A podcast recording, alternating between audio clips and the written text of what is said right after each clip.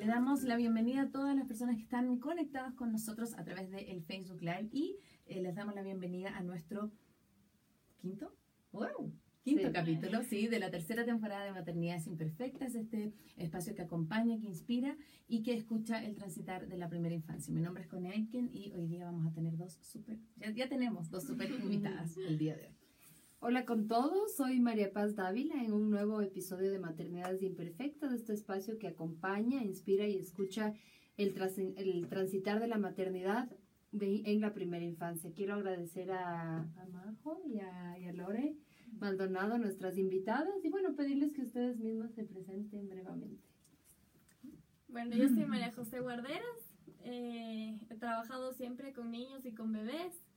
Tengo un programa que se llama Baby Explorer, donde hacemos estimulación temprana, juego libre y un poco de también eh, como apoyo entre mamás, que eso es súper chévere también. Eh, yo soy Lore Maldonado, soy mamá de la Sara. Mm. Eh, y bueno, soy educadora, un poco de psicología, un poco de arte, un poco de juego, un poco de movimiento. Eh, como hablábamos hace un rato afuera, decía, creo que estuve preparándome en 10 años para cuando llegue la Sara y llegó, llegó este bebé y todo lo que había leído fue como, nada aplica a ti. Entonces ella es mi, ella es mi experimento de exploración diario. Eh, bueno, antes de comenzar queremos contarles que tenemos nuestras tacitas de maternidades imperfectas, así que queremos agradecerle a Coco Art, am, a la Dani, em, se me olvida el nombre, la, la Dani, Brenda. Y bueno, hay dos socias Sí. más. Esta es una, una tienda de, de regalitos, de detallitos que está en la González Suárez, al lado de la panadería Ambato. Entonces, si quieren algún detallito, ahorita que ya se acerca el día de, la, de las profes y tal, es una tienda bien, bien linda. Así que bueno, aquí en el programa tenemos como un pequeño ritual para empezar. Entonces, nos van respondiendo con lo más espontáneo que se les venga, ¿sí? Ya. Entonces, bueno, una maestra o un maestro en su vida. Eh, una maestra en mi vida, un montón. Mi mamá, mi abuela. Yo también. Pero bueno, aparte de eso, hay una persona súper importante que me ha dado el impulso para todo lo que hago con bebés, que es Andrea Cárdenas. No sé si le conocen, Ay, porque ha sido mi dula. eh, ella me enseñó estimulación temprana, hago coaching ahorita con ella. Entonces, desde que tuve a mi primer hijo, he estado con ella en todo. Entonces, ha sido una persona guía para mí, para mi trayectoria, en, mi trayectoria en mi trabajo. Súper. Em, un libro, Uy, un libro. Bueno, ahorita tengo un libro que me está sirviendo un montón para esto porque estoy estudiando sobre el sueño infantil, eh, la estimulación temprana terapéutica, que es un libro enfocado solamente en el juego. ya. No les puedo decir exactamente cómo se llama porque la verdad no me acuerdo, pero, pero me encanta porque es enfocado a la exploración, a la imaginación. No es mucho como antes se decía, la, la estimulación temprana a esta edad se hace esto, a esta edad se hace esto. Y claro, eso crea un montón de, de inquietud en las mamás, sobre todo porque dicen, bueno, si es que el libro dice que mi bebé gata a los ocho meses, el mío tiene nueve, ¿y ahora qué hago? Esto, vengo a estimulación porque mi bebé está mal, ¿y ahora qué hago? Hay que hacer una evaluación. Entonces, este libro más se enfoca en los, los, en los pasos respetuosos de cada niño y en sí cómo cada niño tiene su, Su ritmo. su ritmo y su curiosidad de diferentes cosas. Entonces no necesariamente está mal. Ujú. Entonces sí, ese es mi libro ahorita que más me, me motiva. Eh, a ver, de los, li- de los que estoy leyendo ahorita, pues el todologismo así de tener los libros a un lado, estamos con El Principito, que es una belleza.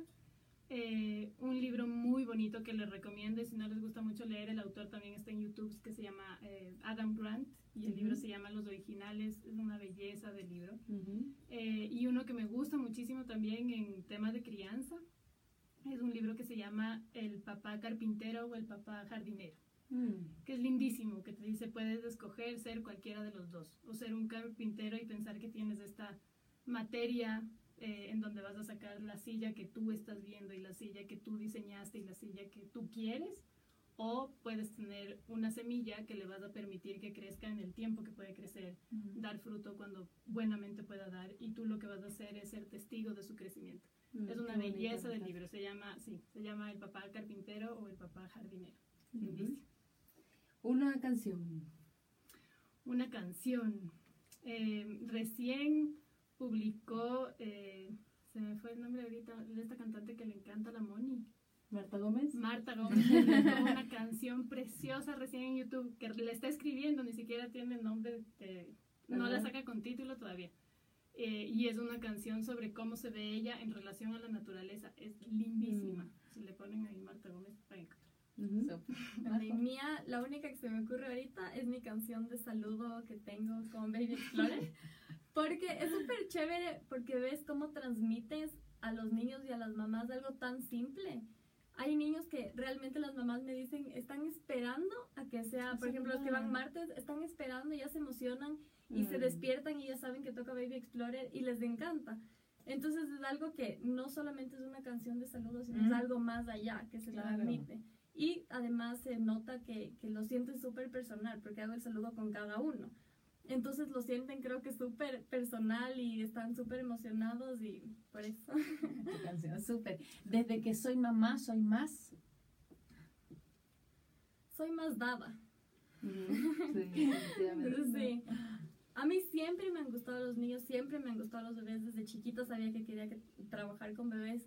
Pero desde que soy mamá, sientes que le pones más corazón. O sea, ya cada niño es más especial de lo que era antes. Porque no solamente piensas como, como psicopedagoga, como, como profe de estimulación temprana, sino como si es que fuera mi hijo. Claro. Entonces, ¿cómo me gustaría que le traten?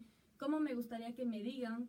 Porque uno empieza a hablar diferente con las mamás del rato que eres mamá también. Total, total. Es mucho más fácil de- decir algún consejo, decir alguna algo que ves en el niño el rato que no eres mamá. El rato que eres mamá lo piensas miles de veces. ¿Cómo le digo? Eh, ¿Cómo hago? Entonces creo que eres más dada como mamá y en todo sentido, en todo tienes más cuidado, más corazón. Ujú. Yo creo que desde que soy mamá soy más creativa. O sea, Mm. Creo que eh, he aprendido a escuchar eh, lo que me dice la Sara, lo que me dice, o los, los amiguitos que están alrededor de ella. Y me parece espectacular cómo desarrollan su pensamiento, cómo desarrollan su lenguaje. Tienen una historia atrás de toda nueva palabra que aprenden, atrás de cada nueva canción. Todo es, eh, todo es espontáneo, es Ujú. natural, es así como tan fácil. Y creo que desde que soy mamá he aprendido a escucharle, eh, transferirlo. Yo estoy más que segura que ella me enseña mil veces más a mí de lo que yo logro enseñarle a ella. y es eh, eso, adquirir esa, esa creatividad que ella me enseña. Sí.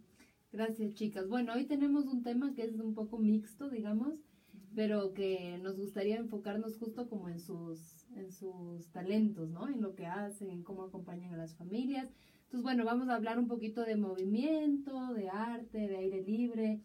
Y empezando con este tema de aire libre, justo haciendo como la investigación para este programa, encontré un, un artículo del país que era, bueno, la importancia del aire libre desde la neurociencia, ¿no?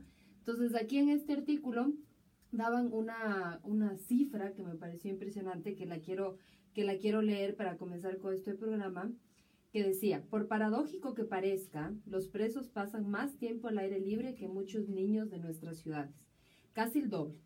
En concreto, el tiempo al aire libre en contacto con la naturaleza se ha reducido considerablemente, pasando más del 90% del tiempo en espacios cerrados. El correcto desarrollo del niño necesita movimiento desde que nace y la forma más fácil e, e interesante de moverse es jugando y si puede ser al aire libre. Entonces un poco, bueno, sobre todo a la Lore, que, que nos cuentes qué, qué importante es este tema de que nuestros hijos tengan contacto con la naturaleza y sobre todo en un país como este, ¿no? Donde la Ujú. naturaleza está como tan al, al- al alcance. Sí, y yo creo que muchas, muchas mamás del- de, nuestra generación, eh, a ver, estamos súper expuestas a un montón de miedos. O sea, en cualquier lado donde tú ves te dicen, ten cuidado con la planta de ni sé qué, ten cuidado con cuál o tal mosquito, que la, que la patayucha no necesariamente, que se va a enfermar, que el frío. Y no es cierto. O sea, no es cierto. Primero que el frío no, el No frío no enferma. Sí, o sea, es un mito. el- la gripe es un virus y a los niños más bien mientras más encerrados están, son mucho más propensos a estar enfermos porque la enfermedad se mantiene encerrada. Mm. Eh, nosotros como, como familia o, o dentro de mi experiencia como niña, muchísimo del tiempo yo pasé afuera, pero porque estábamos en un espacio que era seguro para estar afuera. Ujú. Y de nuevo, no habían tantas historias de tantas cosas horribles que se escuchan ahora, no porque no hayan pasado, sino porque no era de lo que la gente hablaba. Entonces, cuando, cuando yo era chiquita, eh, terminábamos de almorzar y yo estaba afuera hasta las siete y media de la noche, que mi mamá salía a buscarnos a mis dos hermanos y a mí, porque eso era, esa era la norma, lo normal era estar afuera. Eh, en este tiempo que te decía que, que estudiaba un poco para cuando iba a ser mamá, porque quería ser mamá desde, igual, desde niña, yo tuve una profesora que nos decía, eh, un niño siempre tiene en su dieta, hasta los tres años por lo menos, en su dieta de alimentación, debería tener por lo menos dos tercios de tierra y un tercio de comida. Mm. Decía, porque Claro. eso le va a dar eh, un sistema inmunológico mucho más fuerte. Y a ver, los niños son inteligentes, son exploradores, obviamente son muy inteligentes. Si es que se meten algo a la boca que no es rico, botan. Mm. Y cuando es. lo pueden explorar, eh, lo exploran en su boca, pero no se lo van a tragar. Solo, solo que sí es un, un, un amigo mío, la, yo a la Sara nunca le di chupón, porque tenía esta idea de que, ¿por qué le voy a dar algo que luego le voy a tener que quitar? Y la Sara se metía todo a la boca, o sea, todo, era la mano a la boca, la taza a la boca, eh, cualquier cosa que tú le Esa ponías fase, al frente. Y alguna vez alguien me dijo, ¿por qué no te evitas de esto de estar viendo que está limpio y que no para que se meta? Y dale chupón. Y me acuerdo que el Sebas le dijo, no, porque el mundo es el chupón de la Sara. Y para mí fue una frase tan linda y tan... Ella es, es la primera... Es la primera manera de, De entender, explorar, sí, de de, entender sentir, el mundo en el que estás. Exacto. Entonces, eh, con, con esto en mente, una de las cosas que, que instauramos del momento en el que yo me enteré que estaba embarazada era el que la Sara y los niños que estaban alrededor de la Sara puedan explorar muchísimo a través de la naturaleza. Ujú. Y con lo que nos hemos encontrado con, con la gente que ha subido a la aldea de las nubes, por ejemplo, es este miedo de los papás. O sea, llegan a esta naturaleza abierta, a los árboles, a las escaleras, y lo primero que preguntan es, ¿y no se caen? y no se lastiman. Y yo le repito lo que me decía también una profesora mía, eh, la Cata nos decía, a ver, del piso no pasa. Ujú. Y si es que es, y es bueno que tomen riesgos y la naturaleza les ofrece riesgos sanos. Entonces los niños y por experiencia han llegado hasta donde pueden llegar. Nunca asumen un riesgo más allá del que no pueden tener. Lo óptimo es, como en todo, acompañarles. Y, y es muy difícil usar esta frase de eh, hasta donde tú estés seguro, está bien. El rato que tú ya no te sientas seguro, baja. El rato que ya te dé susto, baja. Después eh, quizás vas a poder subir un poquito más arriba. Entonces, eh, creo, que el, creo que el contacto con la naturaleza les empodera muchísimo a los niños y nos da mucha tranquilidad a nosotros como papás el momento que les que, que permitimos conocerles a ellos en, en su contacto con la naturaleza y que permitimos que ellos se conozcan en ese contacto. Justo, justo, bueno, tomando un poco de referencia a lo que hablábamos contigo antes de- del programa, este tema de que del acompañamiento de los papás en estas fases de exploración. Por ejemplo, tu programa no es que los niños se les encarga, sino que va con la mamá, ¿no es cierto? Entonces, ¿cómo, ¿cómo es este acompañamiento adecuado? Y digamos, este lo que dices, ¿no? Típico que uno les ve a los hijos como que a punto de lanzarse por la resbaladera y uno tiene como que agarrarse sus miedos, porque la, la primera reacción es como, cuidado, te vas a caer, tal. Entonces, ¿cómo? Cuéntanos un poco de este acompañamiento como respetuoso, genuino también con lo que uno está sintiendo. Bueno, verás, te cuento cómo fue mi descubrimiento de esto de, de la estimulación al aire libre. Yo tenía mi centro que se llama Colorín Colorado, donde ahí hacía estimulación. Pero claro, era un lugar cerrado, teníamos un patiecito, pero era un lugar cerrado. Y yo lo que veía era que, aparte de que ya se me acababan las ideas de, de cosas para hacer en un lugar tan pequeño, los niños siempre buscaban la puerta. Y me doy cuenta que eso pasa en todo lado. El rato que tú le pones una pared o una puerta, a un niño- el niño busca irse. Ujú. Y la mamá, la mamá entre que se aburre y entre que piensa que está seguro ahí, entonces se descuida del hijo y pierde la conexión. Entonces yo veía en mis clases que por más que el bebé estaba pasando súper bien, llegaba un punto que le veías a la mamá con el celular. Porque claro, el niño estaba bien ahí, entonces no necesitaba cuidado. El rato que el niño está al aire libre, la mamá de por sí está más pendiente y conecta más con el hijo, que es la idea de la estimulación. Porque actividades se puede sacar miles. Buscas en el internet y sacas miles de actividades y le haces a tu hijo en la casa, pero no es lo mismo. Primero no es lo mismo porque al estar tú en tu casa, en cuatro paredes, siempre hay una distracción. Siempre, ah, es que me olvidé de, apagar la hornilla, el celular, justo la llamada. En cambio, el rato que estás al aire libre no tienes estas distracciones. Entonces las mamás de por sí se conectan más con los niños. Y eh, claro, no hay esto de el niño querer huir, que pasa un montón. Porque el rato, en verdad, el rato que en un centro de estimulación tú les pones esas rejitas, todos los bebés en algún punto se empiezan a parar y buscan la reja y todos se van a querer ir. Entonces, el rato que están al aire libre, se sienten mucho más cómodos, es mucho más natural para, ellos.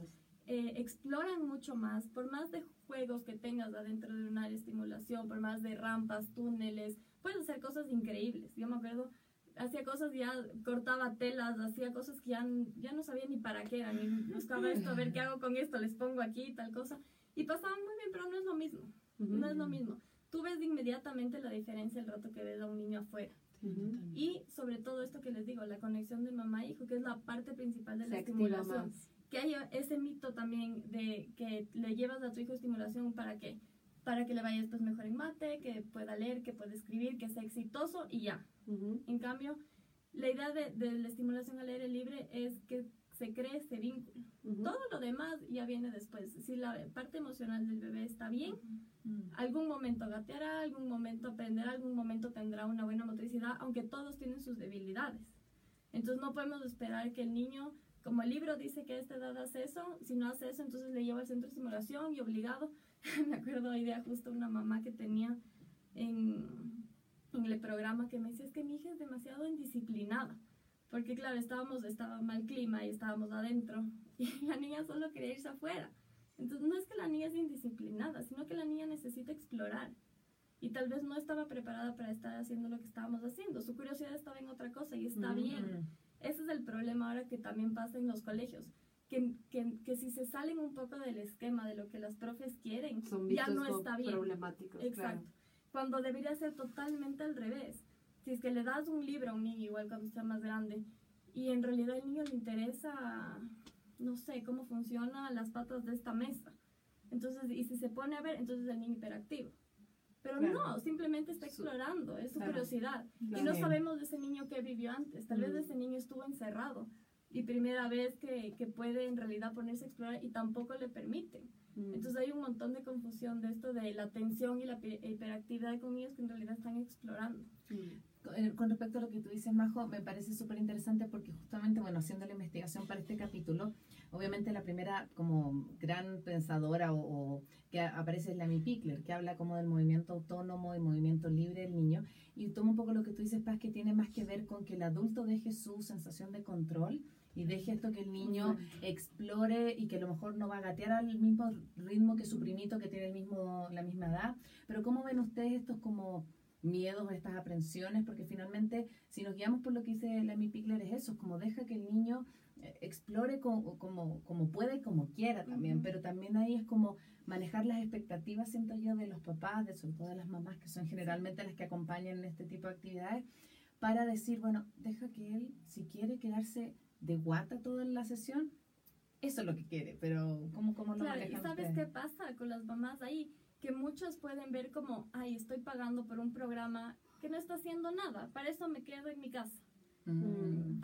porque las mamás tienen justo esa expectativa. Si es que esta es la actividad, está bien si es que el niño hace.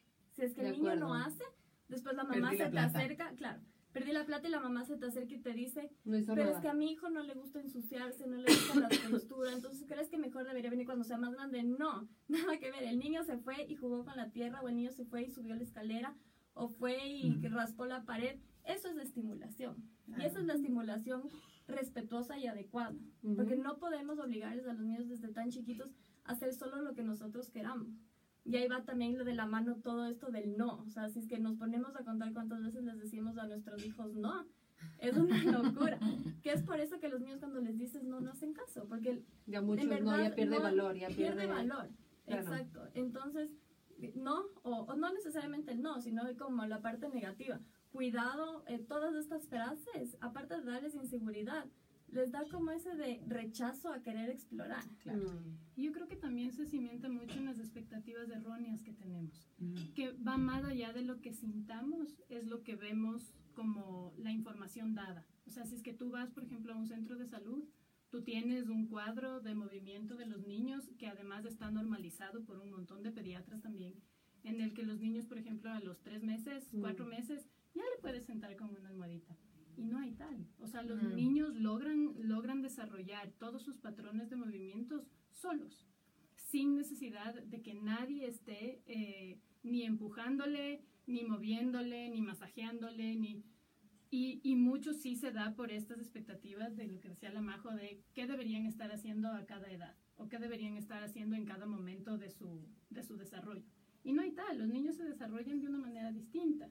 Entonces, por ejemplo, eh, hay unos videos lindísimos que justamente son promovidos por, por la pedagogía Pickle, Mm. eh, en los que es cierto, si es que tú le pones a un bebé recién nacido en la panza de la mamá, el niño Mm. se mueve a- como hasta llegar al seno de la mamá porque tiene su, tiene su olfato Su desarrollado, de tiene su succión, instinto porque claro. son mamíferos, porque son...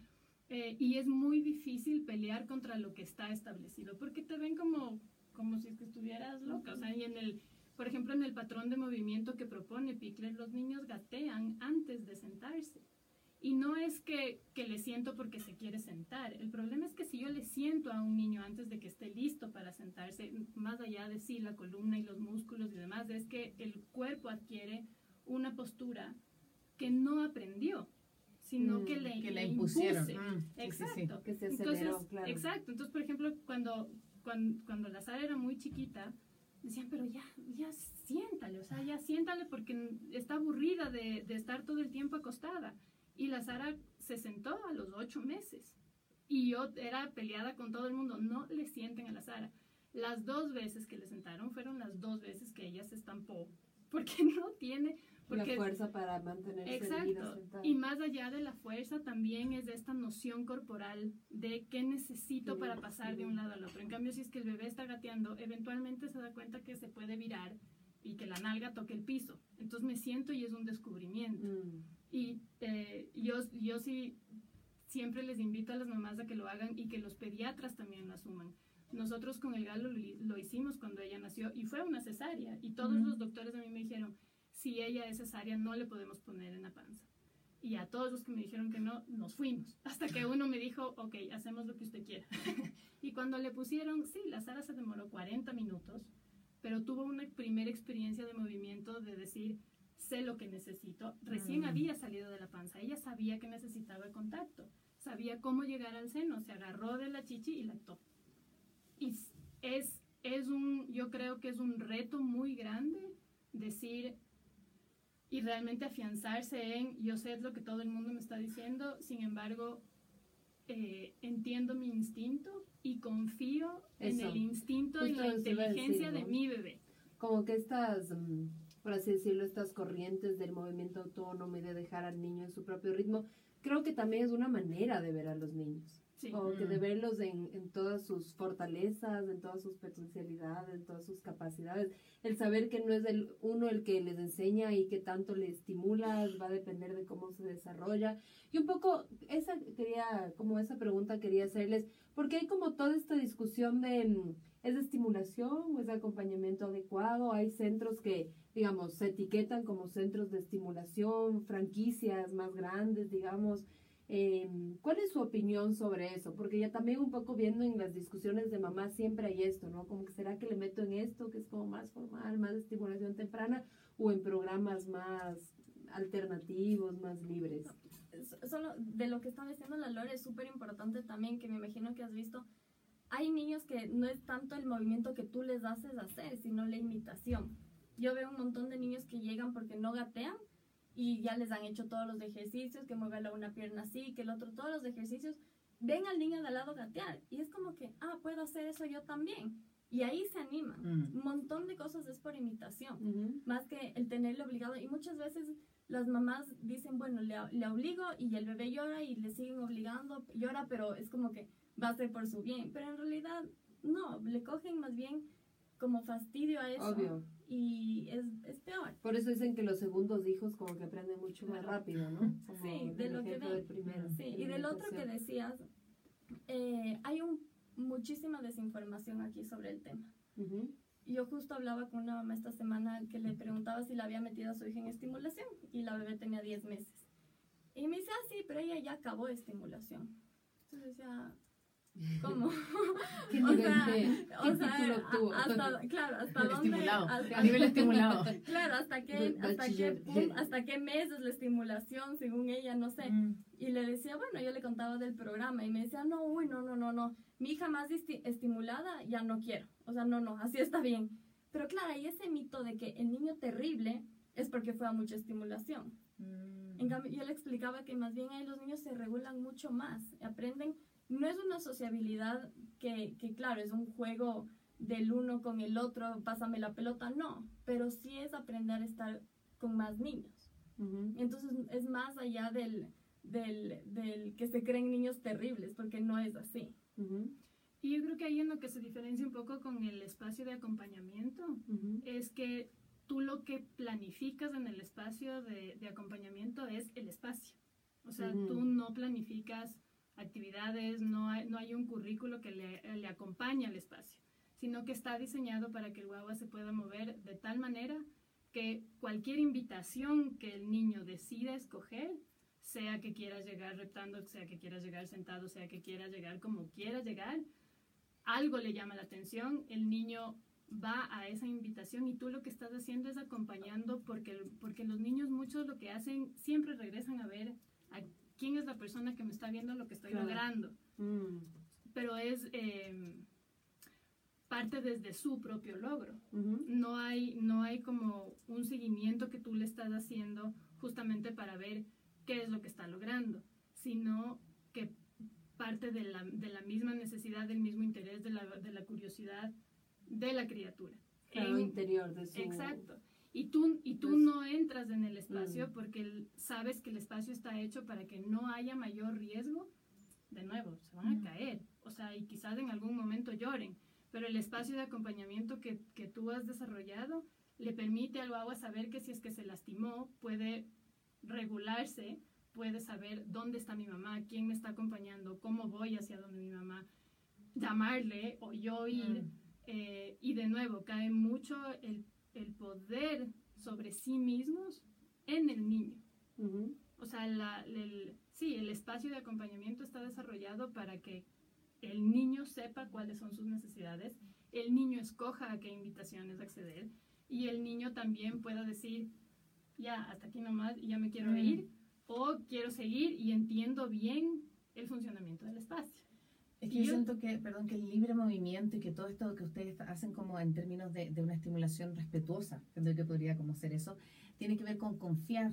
O sea, tanto ustedes que están dirigiendo como las mamás es confiar, es como decir, bueno, si está todo este espacio dispuesto y yo tengo que solo mirar, a esperar que si es que me necesita, me llame, también es, es como mm, darle autonomía a lo que tú decías y pensar que el niño se puede regular solo también, Sí. porque yo siento que, bueno, sobre todo nosotras somos mamás primerizas, hay mucho miedo como de no te caigas, no, es que no te frustres, es que va a llorar mucho, es que, que no, ya no pasa nada, como tratar de evitarle un poco el sufrimiento y de Sí, repente y sí hay se- esa sobreprotección que Exacto. es terrible. Sí. Porque, o sea, desde que son chiquitos, Total. hay un montón eso aquí de el niño se golpea la cabeza contra la mesa y nosotros le enseñamos al niño a decirle tonta a la mesa. ¿Qué tiene que ver la mesa con que él se haya Claro, golpeado? Entonces claro. tenemos que enseñarles a que él fue el que pasó por ahí, o sea, explicarles lo que pasó. Mm, mm. Para que la próxima puedan evitar, porque si no se, se, se golpean con cualquier cosa y es culpa de la otra cosa. Y Claro, las mamás claro. también, yo he oído un montón de, de historias de, ah, le metí a mi hijo a tal guardería, pero imagínate que se cayó y los profes no se dieron cuenta, entonces le saqué. Entonces, como, si es que no se cae, ¿cuándo se va a caer? Si- Sí. siempre se va a caer. Y no, no podemos esperar a tener una profe atrás del, del niño, viéndole que no se caiga, que no se raspe, que no le peguen, que no... Nada, porque le estamos sobreprotegiendo y no le estamos preparando Sí. para el mundo real. Ahora yo igual sí creo que sí existe una línea como delgada y, y sí hay que ponerle mucha atención por el tipo de juguetes que hay ahora para los niños. Yo sí creo que hay un riesgo de una sobreestimulación. O sea, yo sí creo Sí. que un de colores, espacio... de sonidos, Demasiadas de- cosas. Sí, o sea, es una cosa innecesaria. Hay un video lindísimo de una mamá que hace con su bebé que no tiene ni un año y ella le pone el juguete de la Ay, temporada y la llave Ajá. y la taza. Y los niños siempre escogen lo cotidiano. Mm. Pues que si nosotros pensamos en solo el pianito que todo, a todo niño le han regalado un pianito. Si es que uno no pone off, esa cosa suena en loop enloquece. constantemente. Y los niños están, y, y claro, ¿qué es lo que pensamos? Lo que pasa es que con eso se calma. No, es que no se calma con eso. O sea, llega a un nivel de sobreestimulación, de ponerle, por ejemplo, a un niño en un saltarín, si es que a uno como adulto, por ejemplo, si es que a nosotros nos pusieran en un arnés para estar Sí. para estar 45 Mm. minutos así, sin ningún poder, sin ningún poder de decisión, porque el saltarín se mueve sí o sí, Claro. independientemente de que a un mínimo movimiento del niño, el saltarín se mueve. Y Mm. eso no, sobre- no solamente que es sobreestimulación, pero es sumamente irrespetuoso. Mm. El niño no necesita esa- ese movimiento, ni ningún movimiento que él no lo genere por sí mismo. No necesita más sonidos del sonido que ya está en su entorno Mm. porque no, no, no es justo que él no tenga la posibilidad de apagar el juguete. Mm. No necesita un espacio de un montón de colores, porque el mundo no está lleno de un montón de colores artificiales. Con los colores que sale a ver es Es suficiente. suficiente. Justo mi, en la mini biblioteca de mi hijo yo tenía el típico libro como que suena. Y me, o sea, me daba cuenta que este, este juguete, digamos, como justamente porque era tan bullicioso, como que de alguna manera eclipsaba el resto del libro. Claro. le, le guardé la solución porque mi hijo comenzó a explorar los otros libros.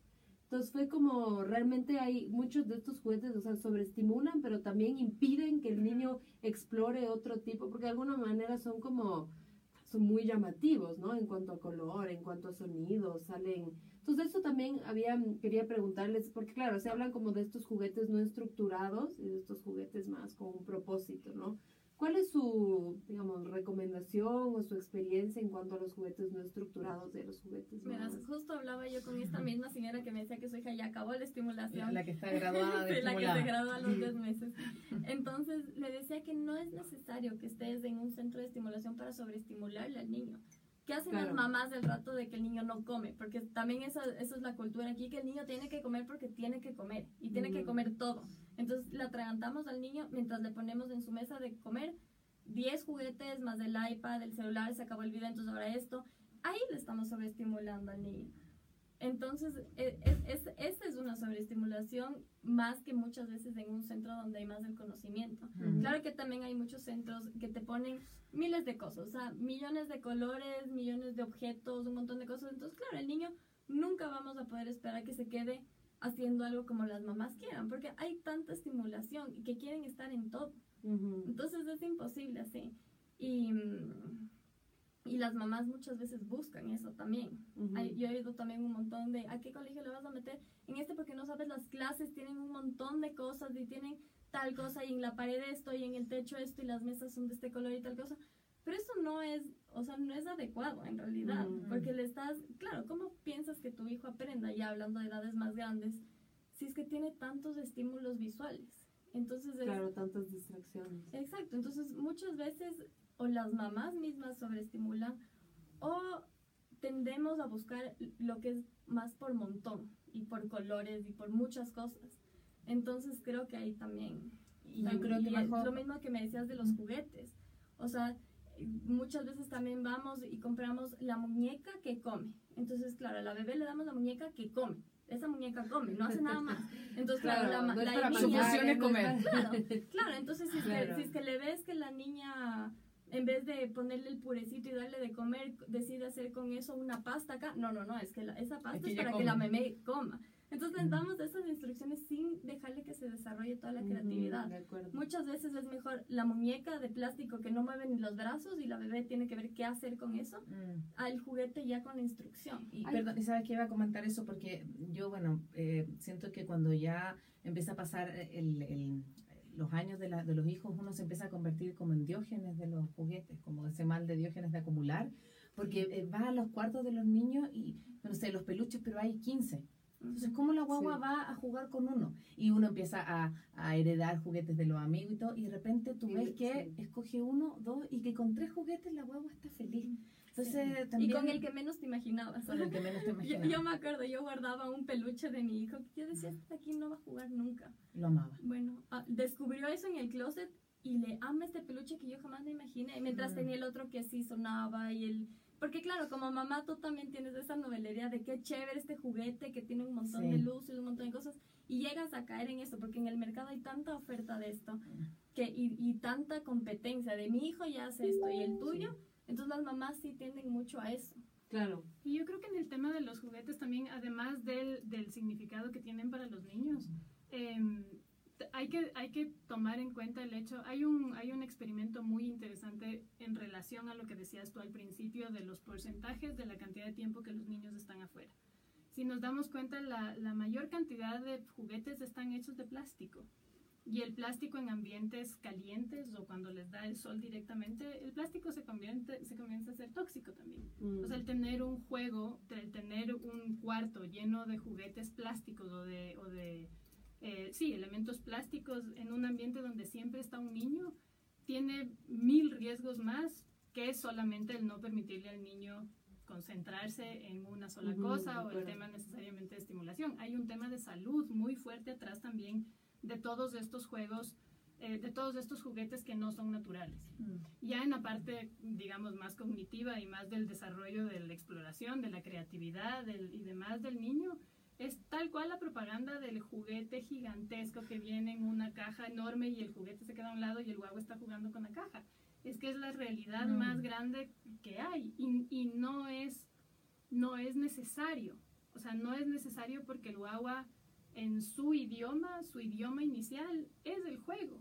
O sea, a un niño no hay que invitarle a jugar, Mm. a un niño no hay que decirle juega.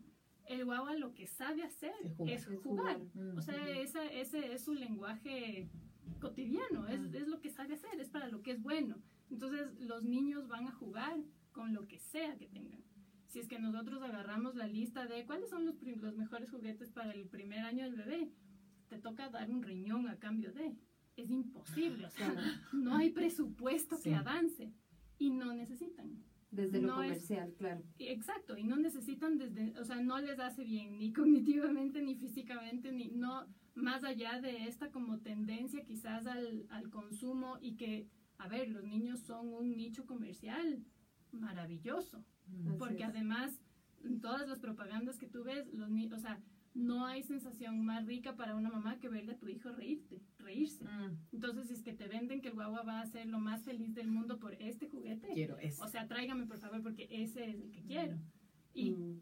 ¿cómo así que mi hijo va a ser feliz con la cuchara? O sea, ¿por qué? Pero dale a un bebé una cuchara a ver si es que no se vuelve dichoso con tener una cuchara. Y hacer el sonido. Exacto, y, y ver cómo suena La distinto. cocina, yo creo, mi hijo hasta ahorita, o sea, como que tenemos, ahora que vivimos en la ciudad, tenemos como un cuarto de juegos. Pero él, o sea, el cuarto de juegos no le para tanta bola más que a la cocina. O sea, le encanta abrir los cajones, bueno, ahora está encantado con sacar los huevos, ir despacito, Ujú. poner, o sea, como que el cotidiano, ¿no? Y un poco, esa quería que sea mi pregunta, porque la realidad es que ahora muchas de las mamás vivimos en espacios reducidos, eh, no todo el mundo tiene el privilegio de tener un jardín o de tener cerca un parque, digamos, es como toda esta urbanización, ¿no? Entonces, ¿cuáles serían, digamos, sus ideas o sus recomendaciones para familias que viven en espacios grises, en espacios con poco, con poco jardín, en donde no hay este acceso tan natural al, al aire libre, ¿no? A ver, yo creo que es importantísimo que busquen estos espacios, así sea lejos. Yo en mi programa de Baby Explorer hay muchas veces que más del 50% de las mamás que vienen a Tumbaco o a Cumbayá vienen de Quito. Mm. Entonces, y claro, son, y, muchas veces me han pedido hacer en Quito, y estoy en la búsqueda de lugares, pero es difícil encontrar allá. Pero las mamás, las mamás que en realidad pueden darse el lujo de estar con los hijos, no les importa hacerse el viaje. Entonces, es simplemente cuestión de buscar. Igual, pueden irse al metropolitano, o sea, pueden buscar parques, así no esté tan cerca. Pero sí es importante que por lo menos unas dos veces a la semana sí les lleven al aire libre. Y en verdad, como tú decías, estamos en una ciudad en la que no es imposible encontrar áreas verdes. Sí, sí podemos irnos a un montón de lugares y al final las distancias no son tan largas tampoco. Hay veces Ujú. que sí hay tráfico, pero si es que las mamás están en el día con los hijos, se puede buscar la hora. Claro, planificar Sí, una hora sí. que no haya. Yo estoy de acuerdo con eso, o sea, estamos en una ciudad en la que, a ver, sí, hay un montón de tráfico, sin embargo, si es que logras organizarte de alguna manera, a cualquier lugar llegas. Sí, Sí. llegas y hay proyectos muy bonitos, hay el Baby Flores de la Majo, hay Mama Uma, que es de la Capu, que salen Mm. una vez, y siempre hay como un, un montón de espacios que se pueden visitar. Lo que hay que un poco que cambiar es también esta mentalidad de que a veces nos da pereza salir, o sea, y salir con un bebé, a veces tenemos la idea de que por poco y tengo que poner la casa adentro para poder sacar al bebé, Y porque también lo en que la del pañalera, sí, Eso- y eso- me da susto que llueva y me da... Y No, y se el miedo de, enferma de- de y- los, de los secuestros es lo que a mí Ah. me ha impresionado. Tengo Sí. mamás que me preguntan cuando entran al programa recién y me dicen eh, qué tan seguro es el lugar. Entonces no sé a qué se refieren con seguro. No sé si se refieren a que los juegos son apropiados para los niños. O si no hay secuestradores. claro, y Mm. se refieren a los secuestros. Mm. Entonces me decían, ¿sabes qué? Eh, una mamá me decía justo el otro día, voy a esperar un poco más de tiempo porque todavía me da miedo salir de la casa con mi bebé porque es muy peligroso las calles, los secuestros y toda la cosa. Y era un bebé de casi un año.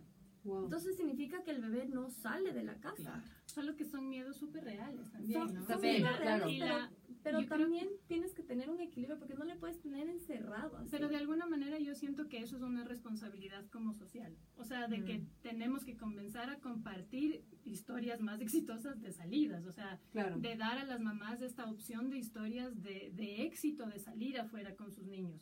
O sea, el- y, y también te decía Til, por ejemplo, el, el subir a la, el subir a, a Yambarillo donde tenemos la finca está abierto a las familias y cada vez suben más y cada vez la última vez que subieron subió un grupo con niños chiquitos y por ejemplo había una niña que decía, "Mamá, una vaca viva."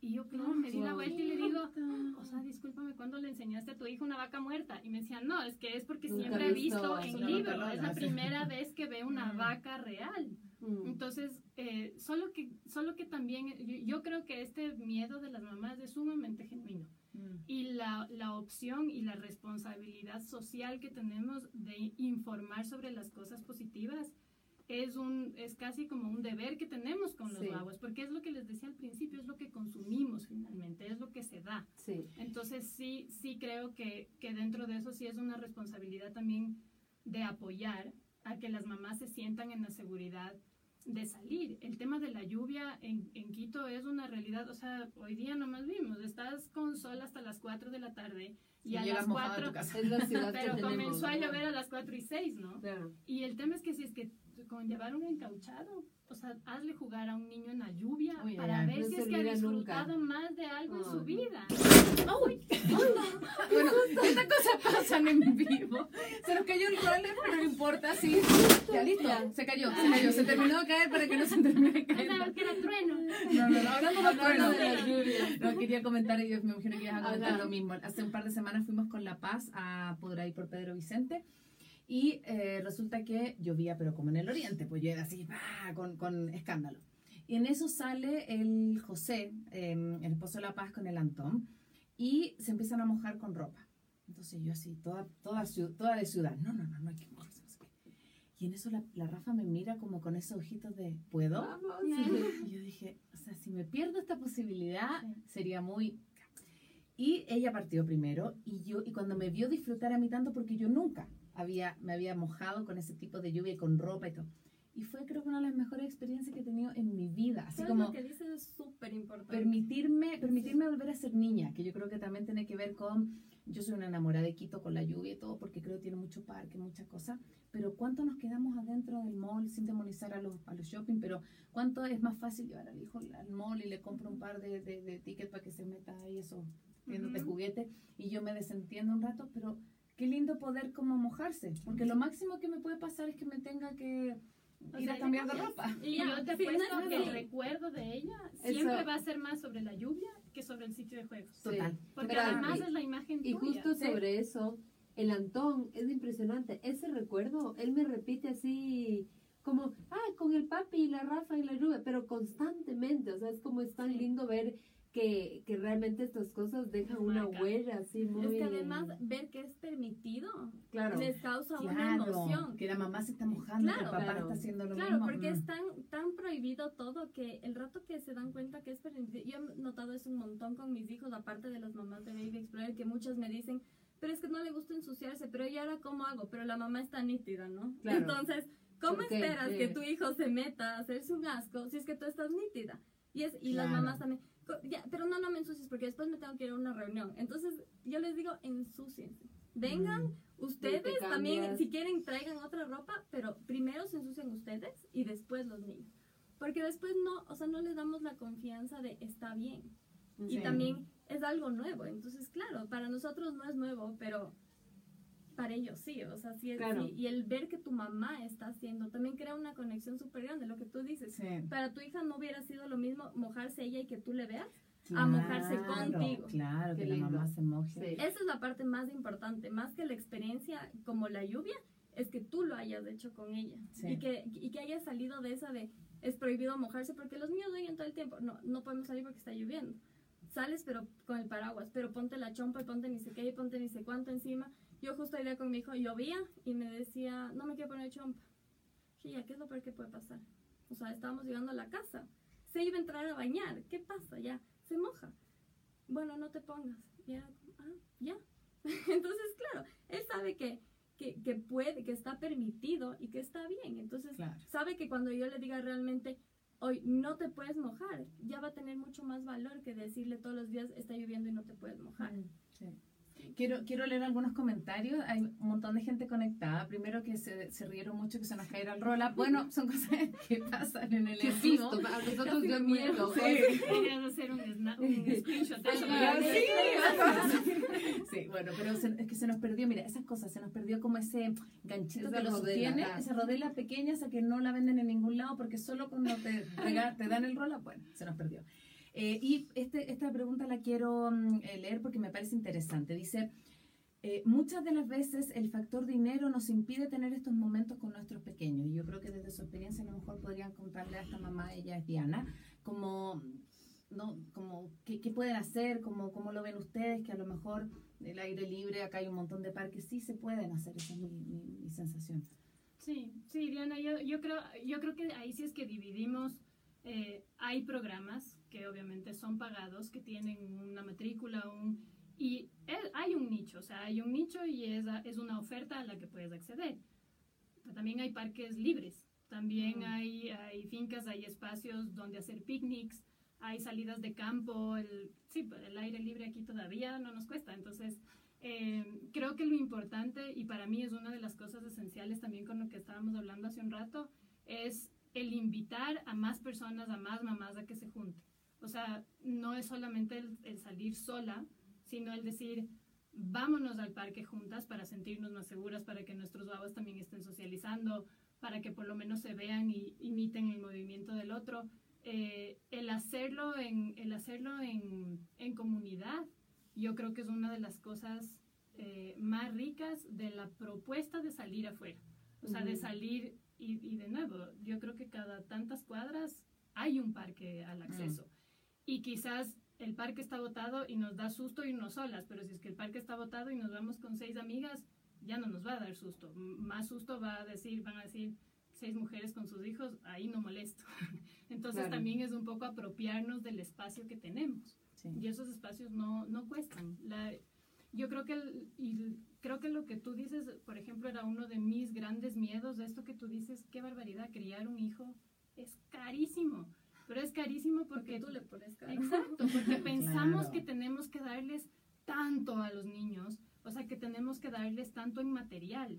Y realmente lo que los niños necesitan no tiene precio. O sea, el, el tiempo que nosotros les damos, el valor del tiempo y el valor del espacio que les damos, sobrepasa cualquier cuestión material que poda- por la que Mm. podamos pagar. Sí. Yo en mi, bueno, en nuestro Instagram de Maternidades Imperfectas, siempre subo lugares que, que creo que son unas joyas en la ciudad. Por ejemplo, el tema de, y, por ejemplo, voy a decir lugares que, que hay como ir, que no son caros, que muchas veces son totalmente gratuitos y que son fáciles de, para estar con niños chiquitos. El Bosque Jerusalén es un lugar precioso para acampar, puedes llegar en carro hasta donde bajas las cosas, tienes para hacer fogata. Recién en Tumbaco conocimos con la Cone el jardín al lado, que Ay, es divino, hermoso. que es este centro de rescate de aves. El anterior fin de semana estuve en la Rana Sabia, que aparte de ver títeres, luego tienes un jardín divino. Entonces es, o sea, hay muchos espacios que no necesariamente cuestan, o sea, con que lleves tus sándwiches y hagas un picnic, estás. Y, Y, otra ahí sí cosa, me deja, perdón, también invitarles en la aldea Las Nubes, Sí, pueden entrar y buscar y pueden subir también, el espacio está abierto y es justamente para familias. sí, Justamente exacto. queríamos preguntarle, o sea, como para ir cerrando también, queríamos que ustedes nos hablaran de eh, sus emprendimientos, de su, de su, de lo que ustedes hacen para que la gente que nos está viendo y que después va a estar conectada con el podcast eh, sepa de lo que ustedes hacen para que se puedan contactar con ustedes. Así que quien quiera, las dos. Eh, a ver, el emprendimiento que tengo yo se llama la aldea de las nubes. En la aldea de las nubes la, la razón, el tema fue porque, claro, me decían ya, o sea, parece que vivieras en las nubes, porque siempre con todas estas ideas de salvar el mundo. Eh, yo decía, sería maravilloso realmente tener un emprendimiento en las nubes. Y la otra era el- el- la, este tema de la crianza, de que para criar un niño necesitas una aldea. O sea, no lo puedes hacer solo porque el niño tiene un entorno alrededor que influencia sobre él. Entonces, esa es la razón de la aldea de las nubes. Y ahí lo que hacemos es, es una finca en Ollambarillo, está a 35 minutos de Quito. La pueden encontrar igual en Facebook. Eh, y es un espacio de invitación, es 100% naturaleza. Eh, hay juegos, solamente que los juegos no son el típico juego del columpio, la resbaladera y demás, sino que son llantas, hay árboles con escaleritas para que se suban, mucho para desarrollar equilibrio en los niños. Los niños es una generación que tiene muy poca estimulación vestibular, son niños que tienen muy poco equilibrio, porque no les Mm. hemos permitido moverse lo suficiente. Solo que nunca es tarde. O sea, es Ujú. cuestión de ayudarles y entrenarles. Entonces es un lugar en donde se pueden hacer trampolines y virarse y demás, y no les va a pasar nada. Del piso no pasa. Eh, y en la aldea de las nubes también creemos mucho en esta crianza en comunidad. Entonces hacemos invitaciones. Aquí en tres semanas tenemos una Pascua, que es una Pascua con los niños que se quieran juntar, eh, a buscar huevitos de Pascua en el bosque.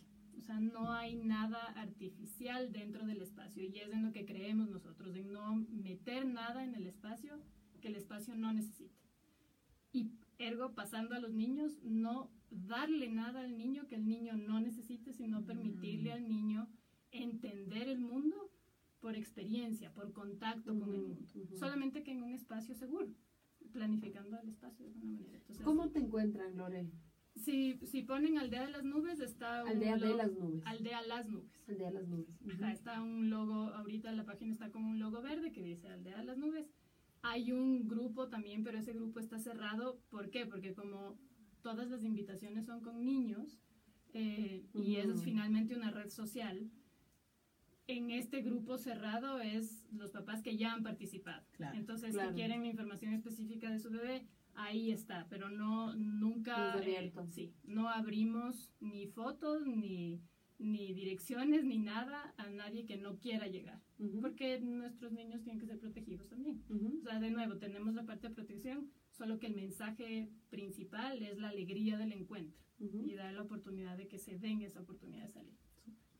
Per- Perdón, está- antes de que nos digas tú, Majo, están pidiendo los números, así que no se preocupen que después vamos a subir también los números y las fotos, los Facebook de, de contacto de cada una de ellas para que están súper interesados con el tema, se puedan conectar personalmente. Perdona, Majo. Dale. Bueno, yo tengo mi emprendimiento que se llama Baby Explorer. Vengo haciendo ya tres años y mm, tengo ya en bastantes lugares. Tengo en Tumbaco, en Alana Tratoría. Tengo los martes de 10 a 12. Son dos horas, pero en realidad yo les hago una mini clase de estimulación que en realidad dura muy poquito. Que hay veces que me dicen, pero ¿por qué dura tan poco? Pero es que es porque el niño no necesita más, Mm. necesita explorar en realidad y, a- y jugar con lo que tiene en la naturaleza. Entonces, en realidad la clase empieza a las 10 y es cortita y el resto del tiempo es simplemente que los niños estén ahí. Eh, de ahí tengo los jueves en la tarde en Moms and Kids Club en Lumbicí. Tengo los viernes en la cafetería Happy Mom de 10 a 12 y los sábados cada 15 también ahí. Y estoy por abrir en Quito, que estoy todavía en la decisión de lugares. Ahí les, yo les contaré cuando, cuando abra, pero todos son bienvenidos. La verdad es que si es que vemos precios, no, no es caro en relación a, Mm. al, al, al, a todos los... Sí, sí, en verdad no es caro y, y bueno, a la final pueden ir y probar y pagar solamente por una clase y si les gusta se quedan. Chévere. Qué lindo. Bueno, vamos, vamos cerrando. Sí. Agradecerles. A ustedes, muchísimas a ver, gracias. sí, muchas Ahora. gracias. Yo creo que ustedes dos inspiran a muchas familias. Sí. Para mí también, les cuento que yo, bueno, el Antón tiene dos años, dos meses y hasta hace un mes siempre hemos vivido en el campo, ahora nos pasamos de la ciudad por un tema puntual. Y sí es chévere como para mí, especialmente en este momento, encontrar estas Mm. opciones que antes eran tan fáciles y, y como entender la importancia para el desarrollo de nuestros hijos, ¿no? En este artículo que les comentaba del país que quiero subir, es súper interesante porque como es- explica desde la neurociencia, dice que casi todo nuestro funcionamiento está en función del movimiento. O sea, de lo que somos capaces de reaccionar el rato que vemos un vidrio, de cómo nos movemos y que va, o sea, es casi como el, el cimiento de nuestro desarrollo en los primeros años, ¿no? Entonces, si bien eh, un poco habíamos empezado a hablar de arte, creo que fue más interesante sí. como seguir esta, esta línea de la importancia del aire libre, del movimiento, del acompañamiento, de esta conexión madre-hijo. Esto, Ese que eso me gustó Sí. un montón al final, ¿no? Como que no es cosa así, le, le boto el jardín y ya, sino como realmente explorar juntos. Claro que también ahorita que dices eso, yo tengo mam- eh, niños que van con sus abuelas o con sus niñeras, que a la final son personas que están conectadas con ellos. Entonces, no es que si es que yo no puedo, entonces le dejo Ujú. con la niñera en la casa porque no sirve de nada mandarle a, a Baby Explorer, por No, de ejemplo. No, nada que ver. Mm. sí sirve, o sea, es una figura que, que es importante para el niño de cierta forma. No es la mamá, pero igual se saca mucho provecho de eso. Y muchas veces estas personas que les llevan a los niños también aprenden de otros niños y de otras mamás. Ujú. Entonces, y a la final también está estimulándose. Entonces, no, no es que no importa que, que, o sea, no es que importa que no vaya con la mamá. Igual se aprovecha, pero claro, siempre nos enfocamos un montón en el vínculo con la mamá. O con el Sí. papá. O con el papá, Sí. si es que hay como. sí. Y, y yo les quiero agradecer porque justamente hemos conversado en otros capítulos con La Paz. Obviamente la manera de criar del papá y de la mamá yo creo que es súper distinta y súper necesaria. Entonces, por ejemplo, yo tengo como mi propio mi pickler en, en León porque cuando salimos con la Rafa a algún parque, qué sé yo, yo soy la que está así como, no te vayas a caer. Porque yo también fui una niña mu- muy miedosa, o sea, como súper cuidada. Entonces, yo me decía a mí misma que no me podía subir a los árboles porque me caía. Entonces, claro, como yo no quiero repetir eso en la Rafa porque yo la veo súper exploratoria. Entonces, cuando salimos con el Leo, yo me voy más atrás y él es el que, que, que- que le nomás. Entonces, como aprovechar también esa, quizás no, no es en todas las parejas así, quizás en algunas parejas es la mamá la que es más aventurera o el papá más sobreprotector, pero creo que aprovechar esa oportunidad que están entregando ustedes del movimiento y del aire libre como para dejarlo ser. O sea, Sí, obviamente sí. con resguardo, no es que yo vaya a dejar que se suba un alambre de púa, no, sino que como Claro. dejar que, que exploren, porque si no, los miedos son tuyos, no son de la guagua. Entonces, Y, y en, en lo que tú dices, creo que solo como para dar una idea de Mm. la, la posibilidad de que un niño se quede quieto, que muchas veces es como esta idea de, a, a ver, si es que tiene pulgas en el poto, entonces es porque se mueve mucho, no está bien. O sea, Claro, lo óptimo claro. sería que un niño esté quieto. A ver, el lograr, el- para un niño lograr estar quieto implica que haya pasado por un montón Claro. de movimiento previo. Claro, que El le permita estar- luego estar sentado y tranquilo. Tal cual, o sea, el estar quieto, es como, son como trompos, literal los niños son como trompos, o sea, el trompo, el momento en el que tú sientes que está más quieto, es el momento en el que el trompo está bailando más rápido. Mm. Ha logrado desarrollar tal nivel de movimiento que parece que estuviera quieto. Sí. Para un niño estar quieto es un ejercicio y es un, y es un, eh, a ver, necesita un balance extra. Mm. Es todo un entrenamiento lograr estar quieto. Entonces, no les. Que, que ese no, es, no sea el fin. que el fin de la educación de un niño no sea que el guau esté quieto. Un niño que se mueve es un niño sano, es un niño que está aprendiendo. Justo, creo que también recuperando esta conversión, todos estos miedos culturales, creo que eso también, yo viví un tiempo en Noruega y tuve la suerte de que había un jardín de infantes justo abajo de mi casa.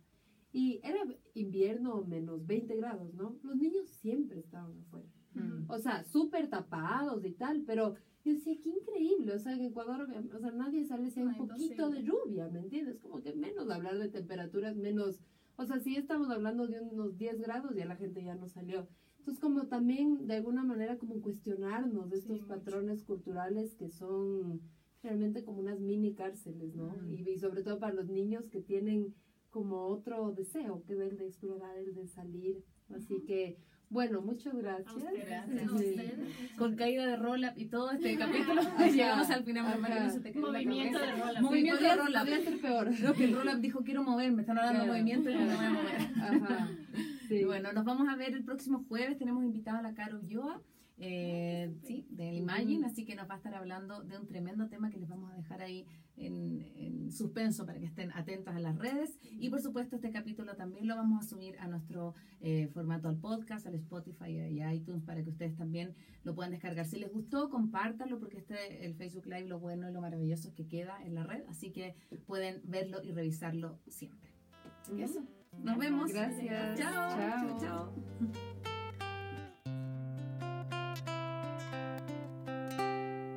Bye.